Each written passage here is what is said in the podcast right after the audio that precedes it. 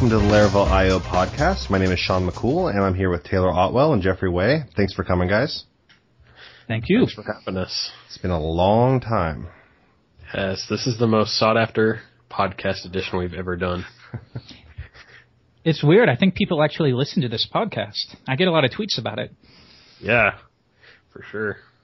Well, I know awesome. you know the numbers, Sean, but I have no idea who listens to this podcast. This is definitely very in demand, though. I've gotten a lot of um, a lot of people pinging me asking when the next Laravel.io podcast is. So we have faithful listeners well, awesome. devoted to our cause. Well, thank you, faithful listeners, for listening faithfully. So, what's up? Well, I thought maybe you uh, kick it off with telling us about your new lifestyle change. Yeah, big lifestyle change. Um, uh, so recently, I I um, I went on vacation to Florida, uh, which was great. We had great weather, and I worked on Laravel at night. It was like this perfect Laravel bliss um, all week, and I got to enjoy the beach during the day. But while I was at the beach, um, I had actually thought about you know Laravel's future and stuff, and and just how I wanted to take Laravel forward and what things I wanted to be involved in and so forth. And um, when I one of the things I actually thought about was going uh, part time on Laravel, proposing some kind of part time gig uh, to Ian at Userscape, um, which would basically be an increase. I'm already on 20% Laravel time, or I was uh, with Userscape, which was basically donated on the behalf of Userscape since I was still paid for that time. Um, but you know, I wanted to increase that to 50%, you know, some kind of every other week or every other, every two weeks or, or whatever, but an increase in that time, uh, that I had on Laravel. Uh, but I wasn't sure how that would really go over with Ian. Well, things kind of worked out in a way where he kind of proposed that to me, um, after I got back, you know, since Laravel is getting pretty large and, and requires you know, more and more time, especially with various side projects like Forge and Envoy and even Cashier and stuff has pull requests sitting out there that I haven't really been able to get to. And so, uh, long story short, now I am 50% user, Userscape, 50% Laravel. So every other week I work entirely on uh, Laravel and of course the other weeks I work entirely on basically Snappy at Userscape, which is which is cool because I kind of get to work on you know, both things and, um, it's kind of a nice little setup. So this is my first week on Laravel. I've already done like a ton, even though I'm only halfway through my second day, but, uh, it's been really awesome. It's going to allow me to devote so much more time to the framework, really more time than I've ever devoted to Laravel, um, since I'll be spending literally half the year working on it. So it's pretty, it's going to be pretty awesome, I think, and will just not only help me polish up what's out there, you know, existing stuff, which uh, maintaining pull requests and just adding general polish to the overall branding and uh, ecosystem, but then also kind of being involved in some new things and new ideas um, for community stuff and uh, conference stuff and all that. So I think it's going to be really cool. Yeah, you'll have time to tackle stuff that you probably just never had time before. All that oh, stuff yeah. where it's like, yeah, I'd love to get to that, but you know, there's only so many hours in a day. Yeah, stuff that was exciting. essentially stuff that was essentially just dreams, you know, just to like, oh, wouldn't it be nice? Or like, even if I could, I had thought about, I could just hire someone to do some of this other stuff, you know, but uh, now I can actually uh, focus on some stuff myself that I never would have even thought possible uh, before. It's pretty exciting. I mean, when you think Laravel's gotten to where where it is right now on part-time work, I mean, oh, that's crazy. Especially when you think about like, all right, now that you have full time to put toward this, or at least you know, two weeks out of the month, it's exciting. Yeah, can't wait to see what you have stored up your sleeve. Yep, it's gonna be pretty cool. Um, you know, gosh, I mean, you can just get so much done even with just one week of total focus on something, and to be able to build momentum throughout the week. Um, so yeah, I can't imagine you know, I've basically more than doubled my time on the framework. Um, and most people that run open source projects don't get any time at all. You know, it's all, it's all on their own. And even 20% time was, was pretty nice to be able to keep up mainly with GitHub issues and pull requests. I didn't really have a lot of time to, um, explore new ideas or do anything, uh, kind of interesting. It was mainly just kind of like fire patrol on GitHub, but now I can actually explore some, some more interesting things. Ian provided a lot of time for you to work on Laravel, but Yeah. even before that, do you feel, do you have any thoughts on like what a slow moving project can accomplish, like slow but steady versus just putting it, all your time into it? Like sometimes it feels like, you know, we have to do. Yeah, I think it can still code wise it can still accomplish a lot. I mean, so many projects have, but to do to do like other things like supporting things, even things like um even things like Homestead or especially things like a Laracon or something like that takes so much time investment that it's hard to do part time. I think if you just focus on pure code and not really any other community activity things, you can do quite a bit. But when you start throwing other things into the mix and then even like other products into the mix, like uh, Laravel Forge, it becomes really hard to maintain on your own. But yeah, I mean, we probably could have sustained Laravel as things were. You know, we probably could have kept the ship going and afloat, so to speak. But in order to like really press ahead, which I think Laravel's or at least I've always tried to have kind of a focus on always kind of staying on top of things and pushing things forward and not letting things stagnate, then I think this will open up or make that a lot easier. It's incredible just how much time it takes to maintain like an open source project. We have Yeah. uh, like this backup manager that Mitchell and I work on, and we have every intention of continuing to work on it and improving it, uh, and that's happening. But it feels like progress is so incredibly slow because we need to be, you know, looking at people's issues, their pull requests, working our normal lives, then actually making the changes we need to make takes a serious amount of time. And I, I wonder, sometimes people have, you know, a half of a dozen or more uh, actual open source projects out that's actively being supported. And it's just, it's remarkable to me just how much effort it takes. There are times when somebody, you know, in our team says we should release this as a package or something. And I think I cannot handle supporting another open source project. Yeah, Yeah. especially like the types of things we're talking about, like even a database backup package. Like you have so many people with so many different database setups, and same way with Laravel. Like people have so many different ways of wanting to do things that these kind of packages I think are especially hard to maintain because you just have so many different voices and opinions on that kind of thing. Whereas when you have like a really opinionated library, like um, gosh, I don't know, um, like just like an API wrapper or something like that's, you know, you can be, the issues are not going to be rushing in, you know, as long as there's no like outstanding bugs, it's going to be a pretty stable thing and no one's really going to complain about much. But yeah, these type of technical like frameworky type things are, have so much, uh, so much GitHub activity to them. So are you excited about Laracon, Taylor? Yeah, I'm really excited. I'm a, gosh, this, I mean, there's so many speakers. It's gonna be, it's gonna be so cool because, I don't know, it, it's just, there's there's such a big variety of topics, such a big variety of speakers that I think everyone's gonna be able to find something that like really interests them or that they really want to hear. So I, yeah, I'm really excited. I'm excited to meet everyone. It's always fun to meet everyone from uh, Twitter and and IRC and, and the interwebs in general. It's really interesting. You have a lot of topics, and, and I love going to presentations and, and getting somebody's insight into something that maybe I didn't mess with.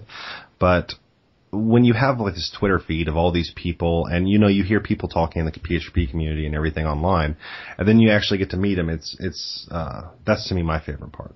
Yeah, the social aspect is always just so much fun. Just kind of, I mean, even if there was a conference where there was no talks and it was just hanging around, like I would still probably go to that conference just because it's it's fun just to sit around and kind of chat with people about, uh, you know, life and what they're working on and programming, whatever. So the, I think I think the talks are almost just like the seeds for the for the for the social conversations you have in between. It's tough though. I would think like as an organizer of a conference, you have to like you're dealing with so many different personality types. So you have the people who they really are they're they're going there to learn, you know. And it's Yeah. usually conferences maybe aren't the best way to do that. But then you have Yeah. people that are going because it's kind of a business vacation. You have people going just to socialize. So I would imagine like as somebody organizing these conferences, it's tough because everyone has different expectations. So some people they're just not into the socializing aspect. That's not what Yeah. they're there for. Yeah, we had Yeah. that with Laracon uh, New York actually, where I mean, before the conference, I I kind of had it like I said in my mind where it's mainly about the social thing and the networking and the talks. I mean, we want to have good talks, but it's kind of half and half, so to speak. But I mean, there we did get email responses after the conference. I mean, not a lot, but we had one or two people that felt like they came to Laravel conference or Laracon basically not knowing Laravel, and they wanted to learn Laravel at Laracon, and they were disappointed that they they felt like they didn't. And yeah, that's basically like an impossible problem to solve because it's not know, what so it's for. Yeah. so many different types of people and different um, intentions coming to the conference. But yeah, the vast majority of people are going to have a great time and and love it. I honestly think it's if I could do one thing uh, at Laracon that I wasn't able to do this year, it would be to actually provide workshops for completely beginner Laravel education, basically. Yeah, that would be cool. I could see um, you know, especially companies or small like freelance shops that are just getting into Laravel or want to send a team of developers to get up to speed. That would be a really good value. Yeah, there's a lot of teams. Like I know of a company who's who's out here that they're converting this really uh, very narrowly focused group of developers into the web app support team and they're going to be working with Laravel. So they're looking for somebody to really just say, Hey, this is PHP. This is object oriented design. This is Laravel, you know, and just kind of get people on base. And I think there's probably a lot of that going on. Yeah, more and more as Laravel is kind of, you know, it started out as kind of something individuals were using and now that it's really infiltrated a lot more corporations, yeah, I think we'll see more and more of that. So Jeffrey, I'm I'm really sad that I won't be able to see you this summer, but um, I have to thank you so much uh, for you and you know your work with Laracast and, and helping support the conference with your sponsorship. Yeah, I'm so sad I can't go. This will be the first conference that I haven't attended, or actually the first one I've never spoken at. So, yeah, I'm gonna miss it. It just turned into one of those things. I have a, a family engagement that I can't get out of. It's been on the books for months so I'm very sad about that. I will definitely be back if there's a Europe conference next year, or at least uh, at the very least one in the U.S. Because I do love going. Sounds like a perfect opportunity for a kidnapping. yeah, make a note, of, would make a note about Oh, that. No. I am not No. an accomplice if something weird happens in the future. what if Jeffrey really did get kidnapped and it would, but it was just like totally coincidence? I would be like a suspect in that. Yeah, the prime suspect. I would. I have to say I had nothing to do with any of this. My wife would be like, Jeff, it's funny you got kidnapped, but I see that you were speaking here the day that you were kidnapped. Like, oh, I don't know In anything about that. Um, They, they kidnapped you and forced you to speak. Like, oh, I don't have a talk prepared. Talk. just just start. Talk about Laravel drama. Kidnappings. Uh, so we actually sold out um, today on Congratulations. at Laracon Thank you. That's Um, good news. And if anybody's listening and they wanted a ticket but they weren't able to get one, I highly recommend you go to the website as fast as possible and join the waiting list because it is not infrequent that somebody can't make it and they ask for a refund for their ticket. So uh, tickets are going to be opening up even to you know just before the event starts. So if you sign up for that waiting list, first come first serve, I'll be emailing people out and hopefully I hear- from them quickly or else I have to go to the next people. But that's kind of how it's going to roll. But uh, it's going to be a packed house, and there's going to be a lot of interesting people uh, to talk to and learn from. So I'm really excited about that. Um, we're trying something new this year. So last year we did a day and a half, and this year we're doing three full days. So it's actually quite a bit more to organize, many more speakers, uh, 12 speakers at the main event, and then the day before the main event we're having a community day. And that's kind of an interesting experiment. We're trying to see if we can, you know, give a bunch of community members a chance to talk, first of all, and then give people a chance to, you know, discuss many different topics. So we're going to have a number of full length talks, but then uh, a lot of lightning talks too that you can choose to between this, that, and that talk to go to a couple tracks of lightning talks. So I, I hope it's going to be a lot of fun. Uh, I heard that Taylor was going to give a kind of a Q and A type panel situation. So a lot of Yeah. people can you can come out there and troll him all you'd like, please. I love Q and A's. I think those are those are one of my favorite things to do. Uh, that sounds really like, gosh, I don't know. That didn't come out right. I No, love I it think when I'm the great. center of attention and people ask me questions. No, but I re- I just really like uh, fielding questions because you just get so many. Uh, people ask good questions, like thought provoking questions. I find a lot of the time. Yeah, my my favorite part of giving a talk is always the end when you know you get to discuss some idea with somebody else instead of just broadcast one direction. Yeah, yeah, for sure. So that's kind of the skinny with Laracon. Um, what else we have lined up? Let's see here. Laravel IO, and I feel like I should, you know, bring this up. Uh, originally, uh, Nick Spelt and I put together the original Laravel, Laravel IO, and he did the design, and I did some of the backend stuff, and uh, we got that all running. But l- more lately, we just, you know, with Laracon and just everything else, we haven't really had time to work on it. Uh, my associate Mitchell and I had been building this next version branch with a lot of new ideas and, and things that we were learning. And that ended up being like our playground for trying to figure out a bunch of new ideas. What ended up happening is we had like three or four different techniques all mixed together, and our goal was to go back and unify it because we knew what was going on because we were deeply in the in the code base. But unfortunately, we haven't didn't find the time to continue working on it. But we did find somebody who's a long-standing you know Laravel community member. His name is Dries Vints, and he is behind Laravel Weekly, and he has been helping with. He's helping very, very seriously with both Laracon EU conferences he's just a, a stand-up guy, and uh, he's going to be. He has a lot of ideas and a lot of motivation to keep working on that system. And uh, the way he wants to take it is he doesn't want to go out and clean up after our mess, which I don't blame him, because like I said, there's like four different algorithms in there for like the same fundamental concept because we were just trying new ideas. And so that's the next version branch went away. Uh, I moved it back up to my own personal GitHub account. So if anybody wants to look at that, that's there. But he's going to be uh, managing that system, and so uh, I'm very happy to kind of pass those reins on to him. I know he'll do a great job. And that's kind of the future of Laravel IO right now. Nice. Laravel.io. I get uh, that uh, help system is pretty cool. I've used that a few times with um, IRC. How does that work? What- help system? They uh people on Laravel IO can like fill out a few like questions about their problem. And so it gives you like more context instead of just like a paste dump of their code, which uh, can be pretty useful sometimes when you're debugging stuff. Yeah, that's a cool idea. Yeah, I think it's mostly used by the IRC support channel, and Yeah. you can find that form at help.laravel.io, and it just gives them a in IRC a chance to actually understand what you're talking about.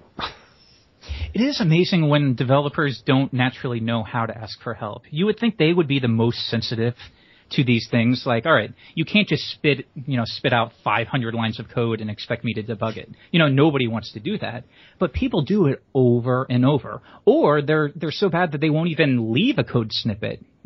It, just baffles my mind a little bit. We should, I mean, we know better than this stuff. So it's weird when developers are constantly doing that. When you have to say, can you send me a code example? Like countless times. It drives me nuts a little bit. Uh, is Honestly. Jeffrey with some PTSD?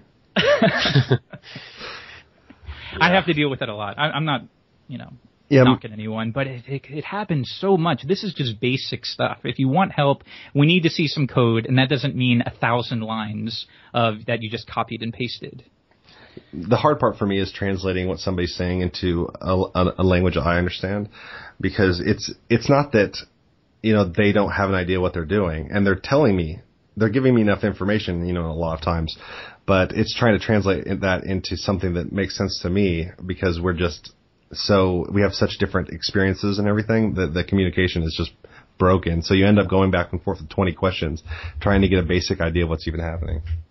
One of the hard ones is when somebody is like, "Hey, I did a composer install and it errored out," and it's like you know how it gets weird. Like you're pulling in some package, but that's referencing a different version than another package, and it gets kind of confusing. I hate dealing with those because many times it's like you can read it, but sometimes you just have to do trial and error to figure out what you need. Ugh. Well, it's debugging, man. You, you gotta go back to the latest working thing and isolate until you figure out what breaks. yes, but not with somebody else's code. I'm talking about like support. No, no, I'm talking about I them. don't have yeah. time to figure this out. You do the work. I'm not sure, but I feel like PHP Storm could help us with this problem somehow. Wow. Hey, speaking of that, did you guys see that uh, there's now Blade support in PHP Storm? Yeah, it's only the uh, the PHP Storm 8 EAP. Doesn't I- the EAP? It's actually pretty reliable. I know, like it's buggy, Well, but most That's of the like time, Sublime Text nightly build. Like everyone's on the nightly build. Why else Yeah. would why would you be on any other thing? yeah, I don't. I, I I just need all those nice PHP Storm 8 features, but at the same time, there have been times like the previous EAP before this one, the auto complete would crash, and so you get this little Yeah. notification in the corner saying, "Oh." This part of your IDE crashed. It's it's amazing that how how much PHP Storm is like its own operating system, though. Uh, you know, it handles everything. You can go and browse plugins, install plugins, send error messages, everything. I have a feeling if P, uh, Sublime Text crashed, there ain't nothing happening. It's just boom. And if I remember right, that was a weird one where like the solution was to disable some some different plugin. I think it was disable the the new Behat plugin, and then suddenly it's back. Yeah, that was the Lots of EAP weird before. That's it. That's Was that exactly. I had that. Tr- yeah. See, it's just not the the EAP is just not that stable. It's it's stable enough to where I'll use it, but what I do is I install them all into versioned folders and then link one to my current version. So if it ever gets bad, I just blow away the link and link to an older version. I'm good to go. Did you guys ever experiment with Atom when that came out? No. Only when it first came out, so I don't think I don't feel like I have a very good um understanding of what it's like now. Hmm. With PHP Storm though, I pulled up Shawn's video, one of Shawn's videos. He was well, I can't remember which video it was, but he was using PHP Storm, and I swear it's like I don't have the same PHP Storm y'all have, or something No. like. You have looks- to tweak it a lot. You have to get own to it. where you want. It's a long term. It's a long term Long-term situation. it just is. That's funny. It's worth it. Taylor, are, are, I know you're trying it out. Like, has it stuck at all, or no, not at all? Um, Like you yet. said, you hated Vagrant for months, and then suddenly Homestead came out. So, Yeah, I know. are we going to see some kind of Taylor specific PHP Storm syntax or something? I doubt it, but I mean, gosh, never say never. Um, I, I just need to own it. I need to own it. I think like I'm, I'm just downloading it and opening it, and I see all these things that I don't understand, and I'm just you like, hide "Eh." all of it. At least my Yeah. approach is like almost treat it like it's Vim. So the cool thing is every single thing is configurable. So any if you don't like some kind of error highlighting, you can hide it completely. So I get rid of every single icon. I get rid of the sidebar. I get rid of the tabs. I break it down to where it's almost exactly like Sublime if you hide the sidebar. I couldn't and agree then with I'm- Jeffrey more. This is this is exactly what I think about Yeah. PHP Storm. And then because I used Sublime for so long, and I still do, I map all of the Sublime shortcuts like Command P and stuff like that. I map that over to PHP Storm so that if I need to switch between the two, which I do, it's you know I it's fine. There's no problem there remembering what the shortcuts are. But it takes a while. It takes. I, I played with my installation for hours, getting it exactly the way I wanted it to. Yeah. Gosh, maybe that can be my next Laravel week, getting my uh, PHP Storm up to par. um, also, though, uh, with Sublime Text, I saw that there was that recent um, update on the forums that not only was uh, the guy's still working on it, but he actually has plans for a Sublime Text 4, which was interesting. He does. That guy's pretty crazy. I think he basically does everything on his own. I think he has one helper dude or, Yeah. or woman, but I think it's just mostly support. He's like the editor version of you, Taylor. Yeah, I mean, he's, he's like, not very vocal. Like I never he's see him on. Twitter. He doesn't talk very much. No, he's like up in some monastery somewhere. He does have a lady that uh uh like one staff member that I guess um she said she manages I guess kind of the day-to-day business operations, which I'm guessing means like payments and and you know business stuff. But that with Sublime Text 4, he planned to hire more people to work on the on the software itself. I don't know. So who knows? You do wonder why he doesn't promote it a little bit more. It's like Sublime is so good. It's Yeah. a little weird that like he's just kind of nowhere to be found and from what I see there's not much marketing other than just word of mouth, which I, which I guess is the best, but it still seems like man, you should be promoting this a little bit more. Or I think about like TextMate. TextMate was like the de facto editor for the Mac years ago and it completely disappeared it's just weird. Like, how does that happen? I know uh, TextMate 2 came out, but it was like totally different, and it was years too late, and it wasn't as good as even the original at the time because they were rebuilding everything. It's just so sad to think like, how did that happen? Or the same thing like with Blockbuster. I think about Blockbuster all the time. How did Blockbuster go through the tubes? Wasn't there somebody at the company that was thinking like, man, Yeah. we got to be careful with this? But no, like Netflix comes around, Hulu, and Blockbuster, like they're just, I don't know. It's Done. like they're It's over. I know they have like all of their energy invested into that old model that nobody is sitting there thinking, actually, this is this is kind of going away. We need to push this new thing. I have no idea why we're talking about Blockbuster. I'm a I little think it's caffeinated, actually but it's basically relevant. the same thing as Sublime. it, it's it, this is just the the nature of the things, and we have a lot to learn from this. Really, if it, what happens is, I think that you have this infrastructure that's built up, and it needs to be supported.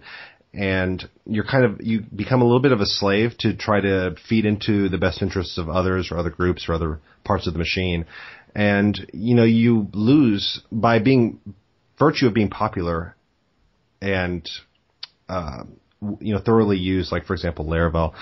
i think that you fundamentally do lose freedom to just go crazy and be out in left field. Do what you think is right, you know. Yeah. Yeah, for sure. Or like where in the case of Blockbuster, anything out of left field would almost be opposite of their main business model, and they can't have that. But I don't know. I think about it a lot. Taylor, how do you handle the? You you were talking earlier about the stagnation of Laravel and how you really want to make sure that that doesn't happen.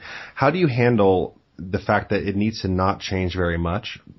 But Yeah. do, you, do you generally feel like you really wish you could do a lot more, or how does that work? Hmm. Good question. Not so much with the internal aspects. However, um, as you will see at Laracon EU, uh, there is quite a few changes to the the like the default app structure in Laravel slash Laravel, which that's kind of a as far as the internal like framework core goes, so to speak. That's not really a concern of the framework. Like it doesn't really care how all that stuff is organized. But in terms of the default app layout that we're shipping to people, I feel like is pretty dated and it's, maybe inspired by ideas that are kind of fallen out of use or were really Rails ideas that, um, you know, are, are, I don't know, just falling out of use, I would say, and the terminology is not good, as we've long discussed, you know, in my book and in various other books.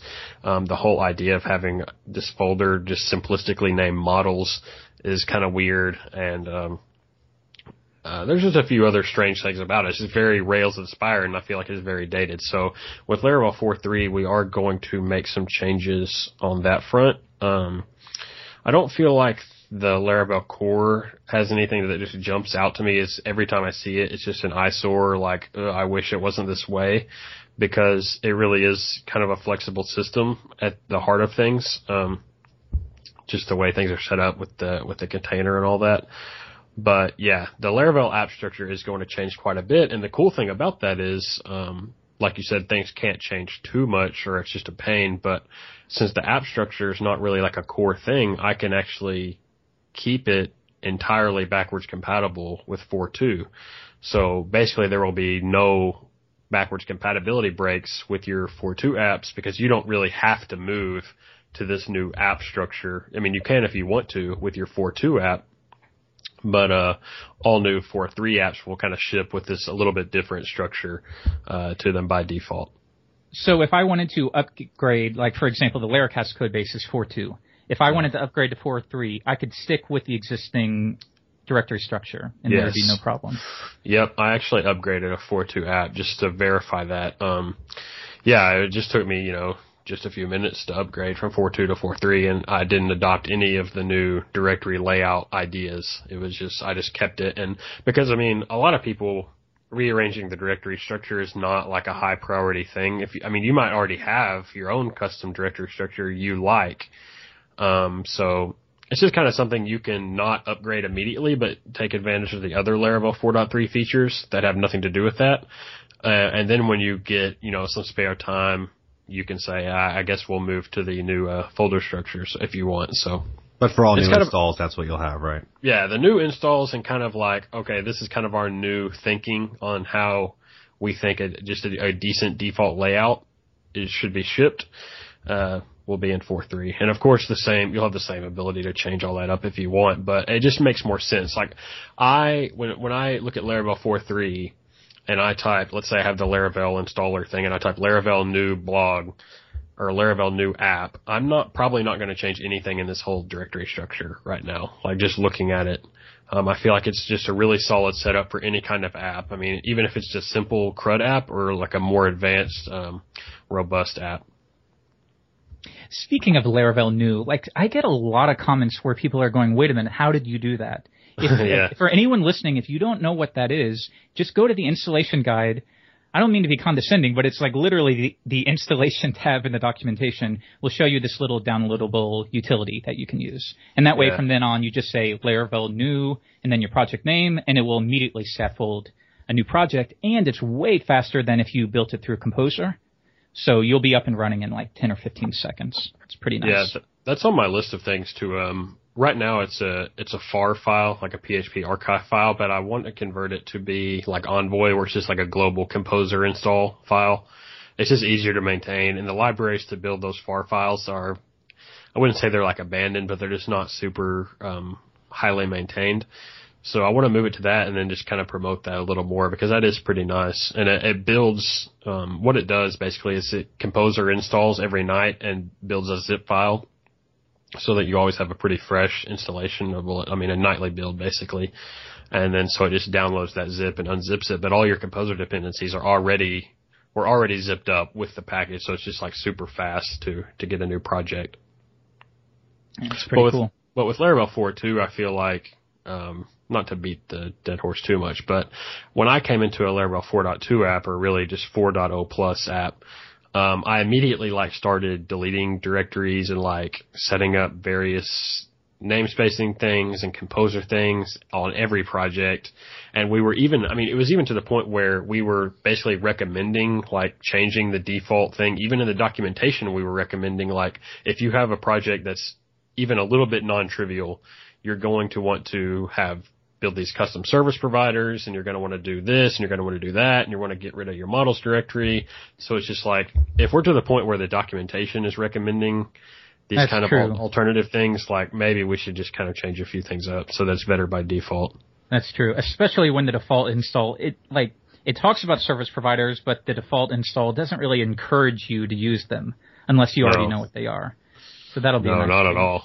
I think it, it's it's really good. I think it may be a little jarring for folks at first, but like Yeah. we're talking five or ten seconds, and then you're good. You know, there will be a little bit of that, like, oh, where's where's this directory? But once you figure it out, you're done, and you'll be in a better place. I Yeah, think. it's just faster overall. It's just faster to develop in. It's faster to find things. more intuitive. Yeah. It actually teaches you how to use it. Actually, Yeah, it teaches you how to really use Laravel instead of just like right now. Um, I don't want to give it too much away because part of the fun is the Laracon stuff. But right now, like, um, say you want to register like some event listeners, like there's there's nowhere to do that besides like cramming it. You could cl- cram it in a start file like Start Global, but those start files are just like bloated flat files that get. If you have a project that's even just a little bit complicated, are gonna you're gonna want to get organize those and get maybe even organize them into service providers. So yeah, it's just better overall, and you don't have to just basically come into a fresh project and start deleting stuff. Or people add them to their routes.php file, and yeah, Yeah, totally. which is fine for small stuff, but Yeah. it really Really- helps the problem of like where do I put this? Yes. routes.php is the go-to. I know, uh, yeah. yeah, it's going to solve that problem a lot, which has always been a huge problem. I mean, since Laravel 1, it's been where do I put this class? Where do I put that class? So yeah, this should hopefully solve a lot of a lot of issues. Well, that sounds really really cool, and I really love how the new service provider stuff is. So I'm I'm excited about it coming out. Yeah, for sure. There's some you know stuff what? I haven't even told you about, Shawn. I think it's, I'm going to show at Laracon that's I haven't shown Jeffrey either, but it's going to be really cool. I think for anyone that uses events. Nice. Real quick though, like on that note of service providers, just from me running Laracasts, I've learned that the term is a little scary to people. Like they don't really Yeah. understand what it is. This new thing is going to help you. Like you're going to get it like that. Yeah. So if that term is weird to you, like it's not. It's pretty basic stuff. It's just kind of a bootstrap. You'll learn to like this, and I think it's going to make you a better developer because you're going to learn like, all right, this is a good place to do this stuff rather than always defaulting to global.php for everything, which isn't a good idea. You know, it's, it's kind of, I call it lazy programming. It's like, oh, you don't want to deal with it. Just throw it in there and sweep it under the rug. So Yeah. this will help you a lot. I feel like this is a one word one way to put it would be to say this is a sustainable directory structure, so that um, the default directory structure that we've had in the past was fine for small apps, but it wasn't sustainable for something like anything real, basically, like um, a Snappy or a Forge or anything you're building that has any size to it. And I think this is a, a directory structure that is sustainable even on large applications would be a, a fine directory structure to even stick with and not change at all. Very cool.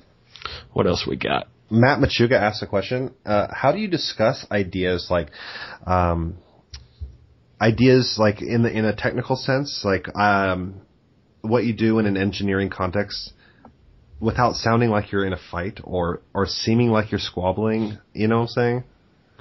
Yeah. This I mean, how do you so disagree with people? Yeah, Yeah, it's not just disagree because I think in order to really kind of get at the meat of of an idea, you have to play the best cards you have. And so maybe you believe in a certain thing and somebody else believes in something else. And it's not that you're trying to really defend yourself. You're just trying to represent the ideas that you have as well as you can so that, you know, in the, in the battlefield, you can derive new information. I, I just think that, Yeah. for example, on Twitter, this happens all the time. You'll be discussing ideas and you're not sure if people are angry or what's going on. You know where you see this just as much as programming is parenting. Oh, it's worse. It's You so see- much worse. And it's the exact same thing. Like it's hard to express an idea without feeling like you're in, or the other person You're feeling insulted else's. or something. Yeah. Yeah. I don't know. That's so hard to do.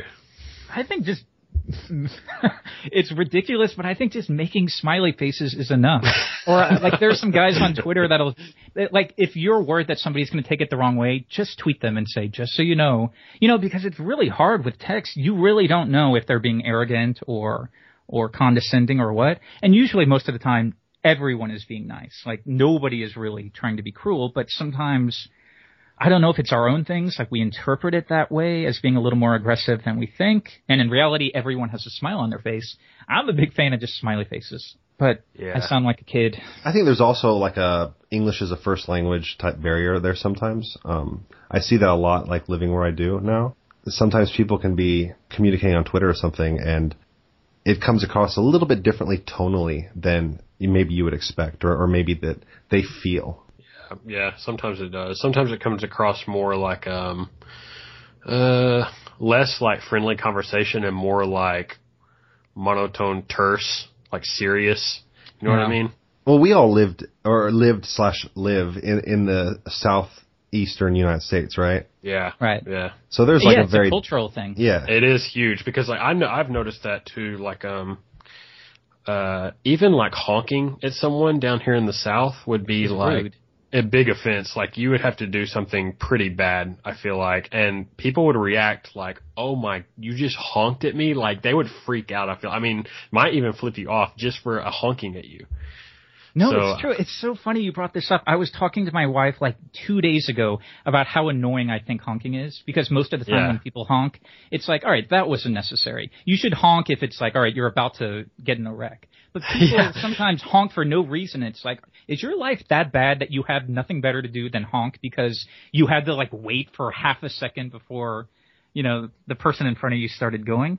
and I think it really is a cultural thing because like for example, when I worked at uh, Envato before this, they're an Australian company, and it's just a little bit different. They're a little more direct, so they're a little more Yeah. like I'm just going to tell you as it is, and uh, if it hurts your feelings, then fine, but you need to hear this. That's a little more of that. And where like in America, especially in the South, it's more like I'd rather not hurt your feelings, so I won't say anything at all, which maybe is worse, but it's just a different cultural thing.